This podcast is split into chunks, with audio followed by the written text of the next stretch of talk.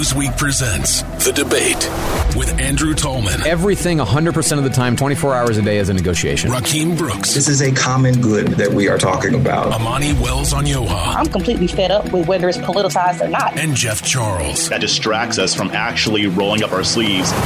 The Debate starts now. So, uh, been gone a little while. Good to see all you. Good to see you. Hope Yeah. You're enjoying your summers. Um, You don't the call, you don't write. only- don't call, don't write. I know. I was going to say, I hope you're enjoying your summers. The only things that might interrupt it might be the Republican debate from a couple of weeks ago and understanding that the state of one of our major parties continues to be in peril, even when the big orange man is not in the room. Did you all watch it? Oh, I see. yeah. I watched some of the the clip notes. Yeah, yeah, yeah. Yeah, I, I watched it. I think I, I, I think I only watched it like six times. So yeah. right, right, right, right. Well, uh, it was boring, but besides, which I feel ashamed to say because I'm like, it almost means like I'm trying to. It's like saying Candyman three times, right? Like it was boring, it was boring, it was boring. Yeah, which way do you want it? You want it interesting, or do you want it? You right, know, right. you, you want policy wonk problem. stuff? That's What's going on, man? But I, let me just put it this way: I It was concur. By the way, I concur. Uh, very boring. It was not what I expected at all. Like the folks I expected to step up and shine didn't. The folks who I Mm-hmm. Mhm. like, you know, didn't know anything about, like Vivek Ramaswamy, Mm-hmm. somehow captivated me in his swarmy way. Um, so I'm just, I'm just curious to start a conversation about what that debate says about the state of one of our two major parties. And the reason Mm-hmm. I'm interested in this is that I'm one of those folks on the left who likes to say to my friends on the left, we need a strong conservative party. Nancy. Now, yeah, exactly. Now they've been always yeah, ready to kick me in the throat about this. But actually, Mhm. all, I, all I mean is not like, you know, that you just need two sides. We could be in a parliamentary system. But what I really mean is like you need kind of representativeness of the middle of the electorate, or you lose their interest and then potentially lose the democracy. Grand statements. I've said enough. Somebody jump in. Well, I, I think you need a robust uh, Democratic Party. Uh, you know, I'm I'm glad for the other voices because obviously they represent something significant in the American electorate, and if that's not represented in the two party system, then those people are marginalized. If you don't feel like you participate in in the democracy, then you find satisfaction in other means, and that's not a healthy thing. So I'm I'm with you. I uh, I think all the pieces of the you know American salad bowl or whatever metaphor we're going with these days need to be represented. And I thought I thought on the debate stage you you to the to a degree you had the even the Trump wing of the Republican Party represented, of course, with the Vivek who's auditioning for VP or press secretary or I don't know what he's doing. Um, clearly position. not running for president, but that's fine. Um, he's qualified, so uh, on the stage anyway. Uh, you know, and obviously DeSantis is in trying to capture the Trump element without being Trump. But you know, you had the moderates, uh, Tim Scott, um, who I think underperformed his capability. Nikki Haley, who did fantastic. Uh, I thought she was probably the best showing of the night, and um, and then you've got the also Rands who are probably going to drop off pretty quickly, I would think. But but here's my thing. I mean, Raheem, you talked about having to have a party that kind of represents different parts of America or having parties that do that. And Andrew, you alluded to that too. I thought it was very ironic that they started out talking about the song Rich Men North of Richmond by Oliver Anthony. Oh, that's and so- to me it just it kind of reflects that i don't think either party really represents the people at all because Hmm. they were talking about this song and the populist message that pretty much anybody can relate to and then oliver anthony came out later and said yeah that song was written about those guys about the people who were on that right, so. I think that really that that was a I think that was a very light bulb moment for some people because those the, the people on that stage do not represent most of, of, of America. And I can say that about the Democrats too, but right now we're talking about Republicans. And I just I didn't see anything in there that indicated that anybody on that stage really was interested in what the average American thinks and what they're going Yeah, that's that's probably true. like and by the way, sorry, I forgot I forgot the anti-Trump wing, the Chris Christie wing. So also represented on the stage. yeah. Amani, what Asa you? Hutchinson too. I was Yeah. saying it just you can just tell everybody's there for the theater of it all. Like they're here to that R- Vivek wants a TV show. Clearly he wants to be a celebrity, y'all. And it's Right. like there's a million routes you could have took to do that running for president. I mean, I guess I guess you have the money to do it, but his intentions are pretty clear. And as Mhm. far as everybody else, Ronald, his time is running up because he doesn't have Ronald. the personality to do this. He's trying to fill this Trumpian gap. Babe, you don't have the material You're mm. not him, okay? Like some people are just him, and he's not one of those people. He looked really awkward and kind of weird and nervous up there. And I feel like that's something that a lot of Americans were able to see too, was just like, oh, maybe he's not who I thought he was. And mm. as far as Nikki Haley and everybody, it's just a lot of ambition. Like I respect the ambition, you know, get your money, get your goals, do what you want to do. But like you're saying, Jeff, is anybody really there to make America better? I didn't get a sense of that. like I just see that people are here trying to play this game, trying to play their part. They know the presidential debate is a thing that's necessary and has to happen, but it seems like they all have their agenda in mind. And I don't think any of it is really to advance the country in one way or the other. Yeah.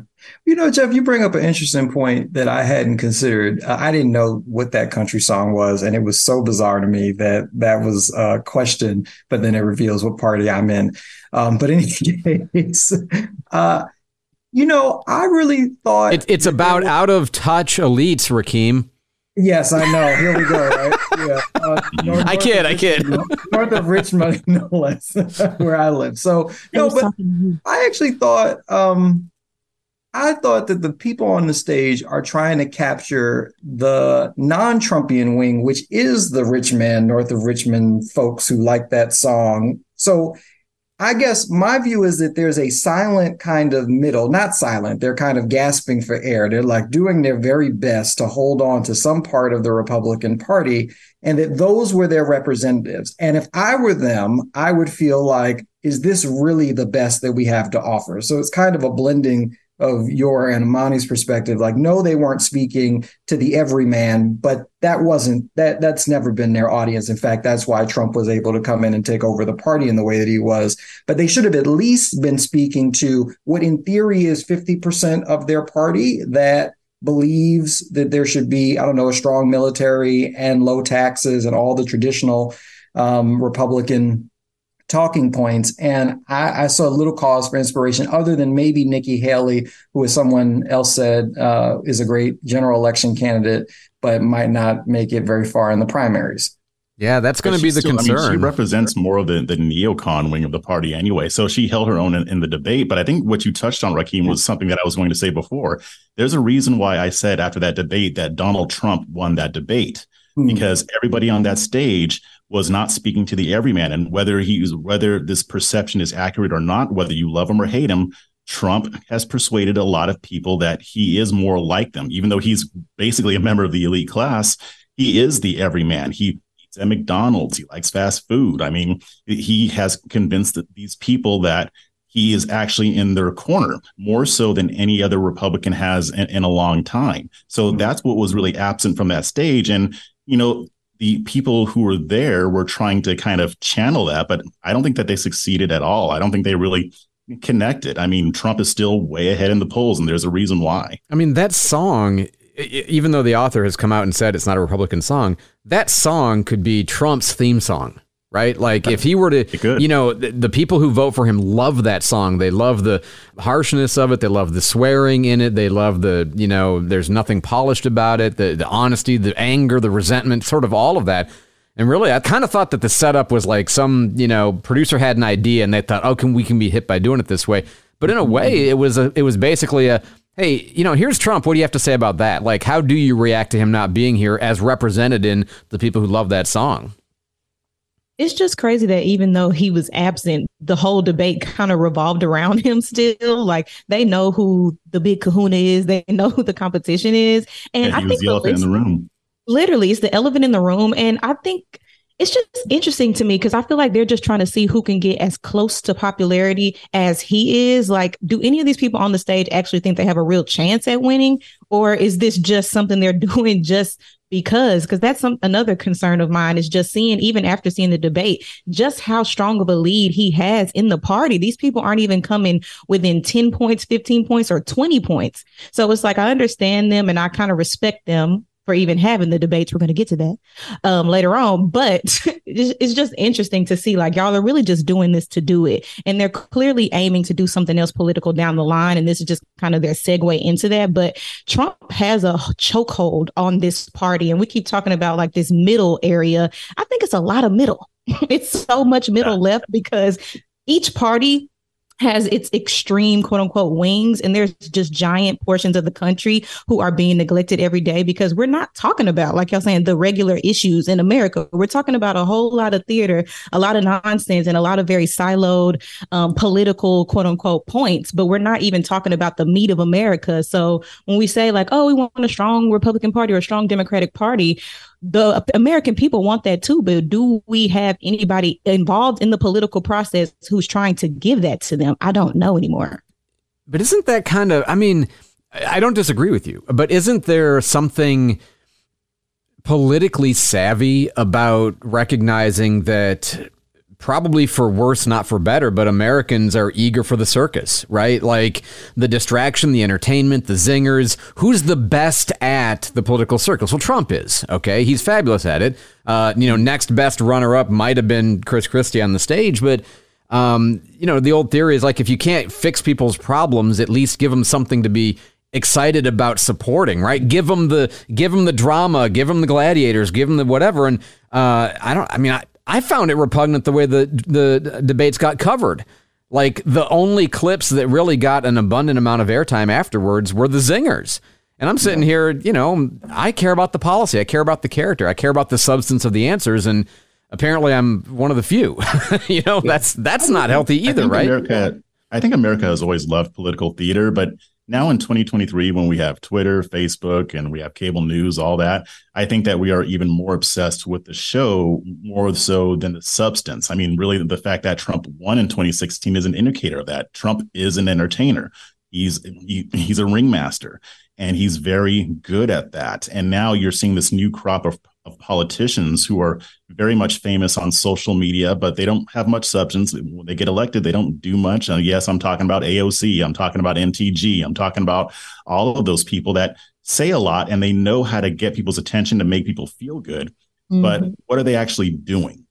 It's not a lot of doing happening at all. And that's really my whole problem. And we keep saying that's a good point, Andrew, too. Like, yes, and it's like who's at fault here? Is it the media's fault for only showing the zingers and the theatrical parts of it? Is it the mm-hmm. american people and the voters fault for continuing to participate in this or continuing to encourage this type of behavior? Like who's really at fault? Because we are going to continue to get politicians who run and get elected and that's they, they think that that's the whole job the whole job is just to be a congressman, be a governor, be a senator, be a insert job here. But there's not a lot of legislating actually going on. And yeah, it's sad that policy isn't a focus for these debates. Like, and that's what I mean by the whole point of the conversation isn't about bettering the country. It's about who can get the most airtime. Like they're not even discussing policy positions or the policy positions they do discuss. It's like the same two or three of them when like there's like 79 issues affected everyday Americans Americans every day. And we keep talking about these same two or three issues that it's redundant at this point. Like, let's talk about something else, but they're not going to because of what reason? I really don't even know. I don't even know what the whole point of all of this stuff is. I'm becoming like you. Just burn it out. I just wondered. I think all that all that's exactly right. Um, but the piece of the puzzle that was really missing to me was what was anyone's strategy on that stage? It seemed to me Michael Jordan isn't there for the first half of the game, right? Or at least let's call it quarter one, first debate, right? So this is your chance to run up points, right? To have some sort of strategy that suggests while he's not in the room, while he's not on the court, there's something else we can be doing, some other ways that we can reflect who we are to this middle section, this 50 plus percent of the party that theoretically wants someone other than Trump. And it made me wonder is the entire party actually collapsing under the weight of Trump? I mean, even the operatives, because it suggests that no one did no one come in with the game plan, or did they just not execute on them? Tim Scott was flat, and I thought this was sort of his opportunity to distinguish himself because he wasn't really in the DeSantis Trump um, realm. And so everything you all are saying is right, but it left me with this feeling of um, this this heaviness that oh, they had their shot because I don't think he misses the next debate. You know, it was sort of a gamble. It did what it was supposed to do for him. I don't think he misses the next debate. And they didn't take advantage of it at all. And I don't think you don't think Nikki Haley did that. I, I, mean, I really think if anybody had a strategy, I think she had a strategy, which is, well, I, th- I think DeSantis' strategy was to come in and deliver the lines he wanted to deliver and avoid the questions. Not though I'm, like though I'm a fan. yeah, exactly. but but Nick, but Nikki Haley Uh, I'm here to be Margaret Thatcher. I'm here to be the first female candidate for president from the Republican Party. I have chops. I say what I mean. I- I'm articulate. Get, so I loved it because I thought she got good, great clips, and Mm-hmm. uh, really respect her as a formidable candidate. But if you get into a debate with Vivek Ramaswamy, it's like, how serious are you really? I mean, I would have, I would have just basically ignored him. You know, Yeah. like, who is he? You know, I know he's standing in- in the center of the stage, but who's that? And then proceeded with whatever my case was going to be. I think she got down into the mud with him in a way that gave her some zingers, gave her some tweets etc. But I just wasn't as high on it as some other people were. Before this, folks won't know I did circulate the David Brooks piece. Folks should go read it because he's really standing for Nikki Haley. And I think it's just we know what her resume is, and as a consequence, those of us who are desperate for an adult in the room look to her and say, yeah, maybe she does have that kind of Thatcher-esque effect. But I wasn't persuaded by the debate performance. Yeah, the, the thing is, though, is that she did what she needed to do. Nikki Haley articulated her positions. She got out the zingers that she wanted, and she established what she wanted to do. And I can guarantee you that the conservative base doesn't want it. I mean, we know where she stands. She's a known That entity. And, and, you know, the, I don't think that conservatives really want that old guard anymore. And she, whether it's fair or not, she does represent that old school neocon establishment wing of the party. They they tried to paint DeSantis the same way. I mean, and you're right. I think a lot of the candidates spent way too much time focusing on uh, Vivek Ramaswamy, and I think that's because he got a little bit higher in the polls. But again, that's another guy who doesn't have much substance. He doesn't have much in the way of ideas. Every single one of his ideas that he's articulated, from where I sit, is just designed to get clicks, to get clout, and to you know rattle things up. But it's not stuff that he would actually do if he actually got into office. So I think it's a it's a sad state of affairs if you're a Republican looking at this. Nikki Haley has absolutely captured the Jeb Bush wing of the Republican Party. Okay, so she's gonna she's gonna trounce among that like six and a half percent, right? Right, right. Well, yeah, I mean, thanks for engaging on this. It's just, I really thought they had an opportunity not to move on, but it was going to be sort of the first stake in the ground as they tried to lever themselves away from Donald Trump, and it was it was wasted.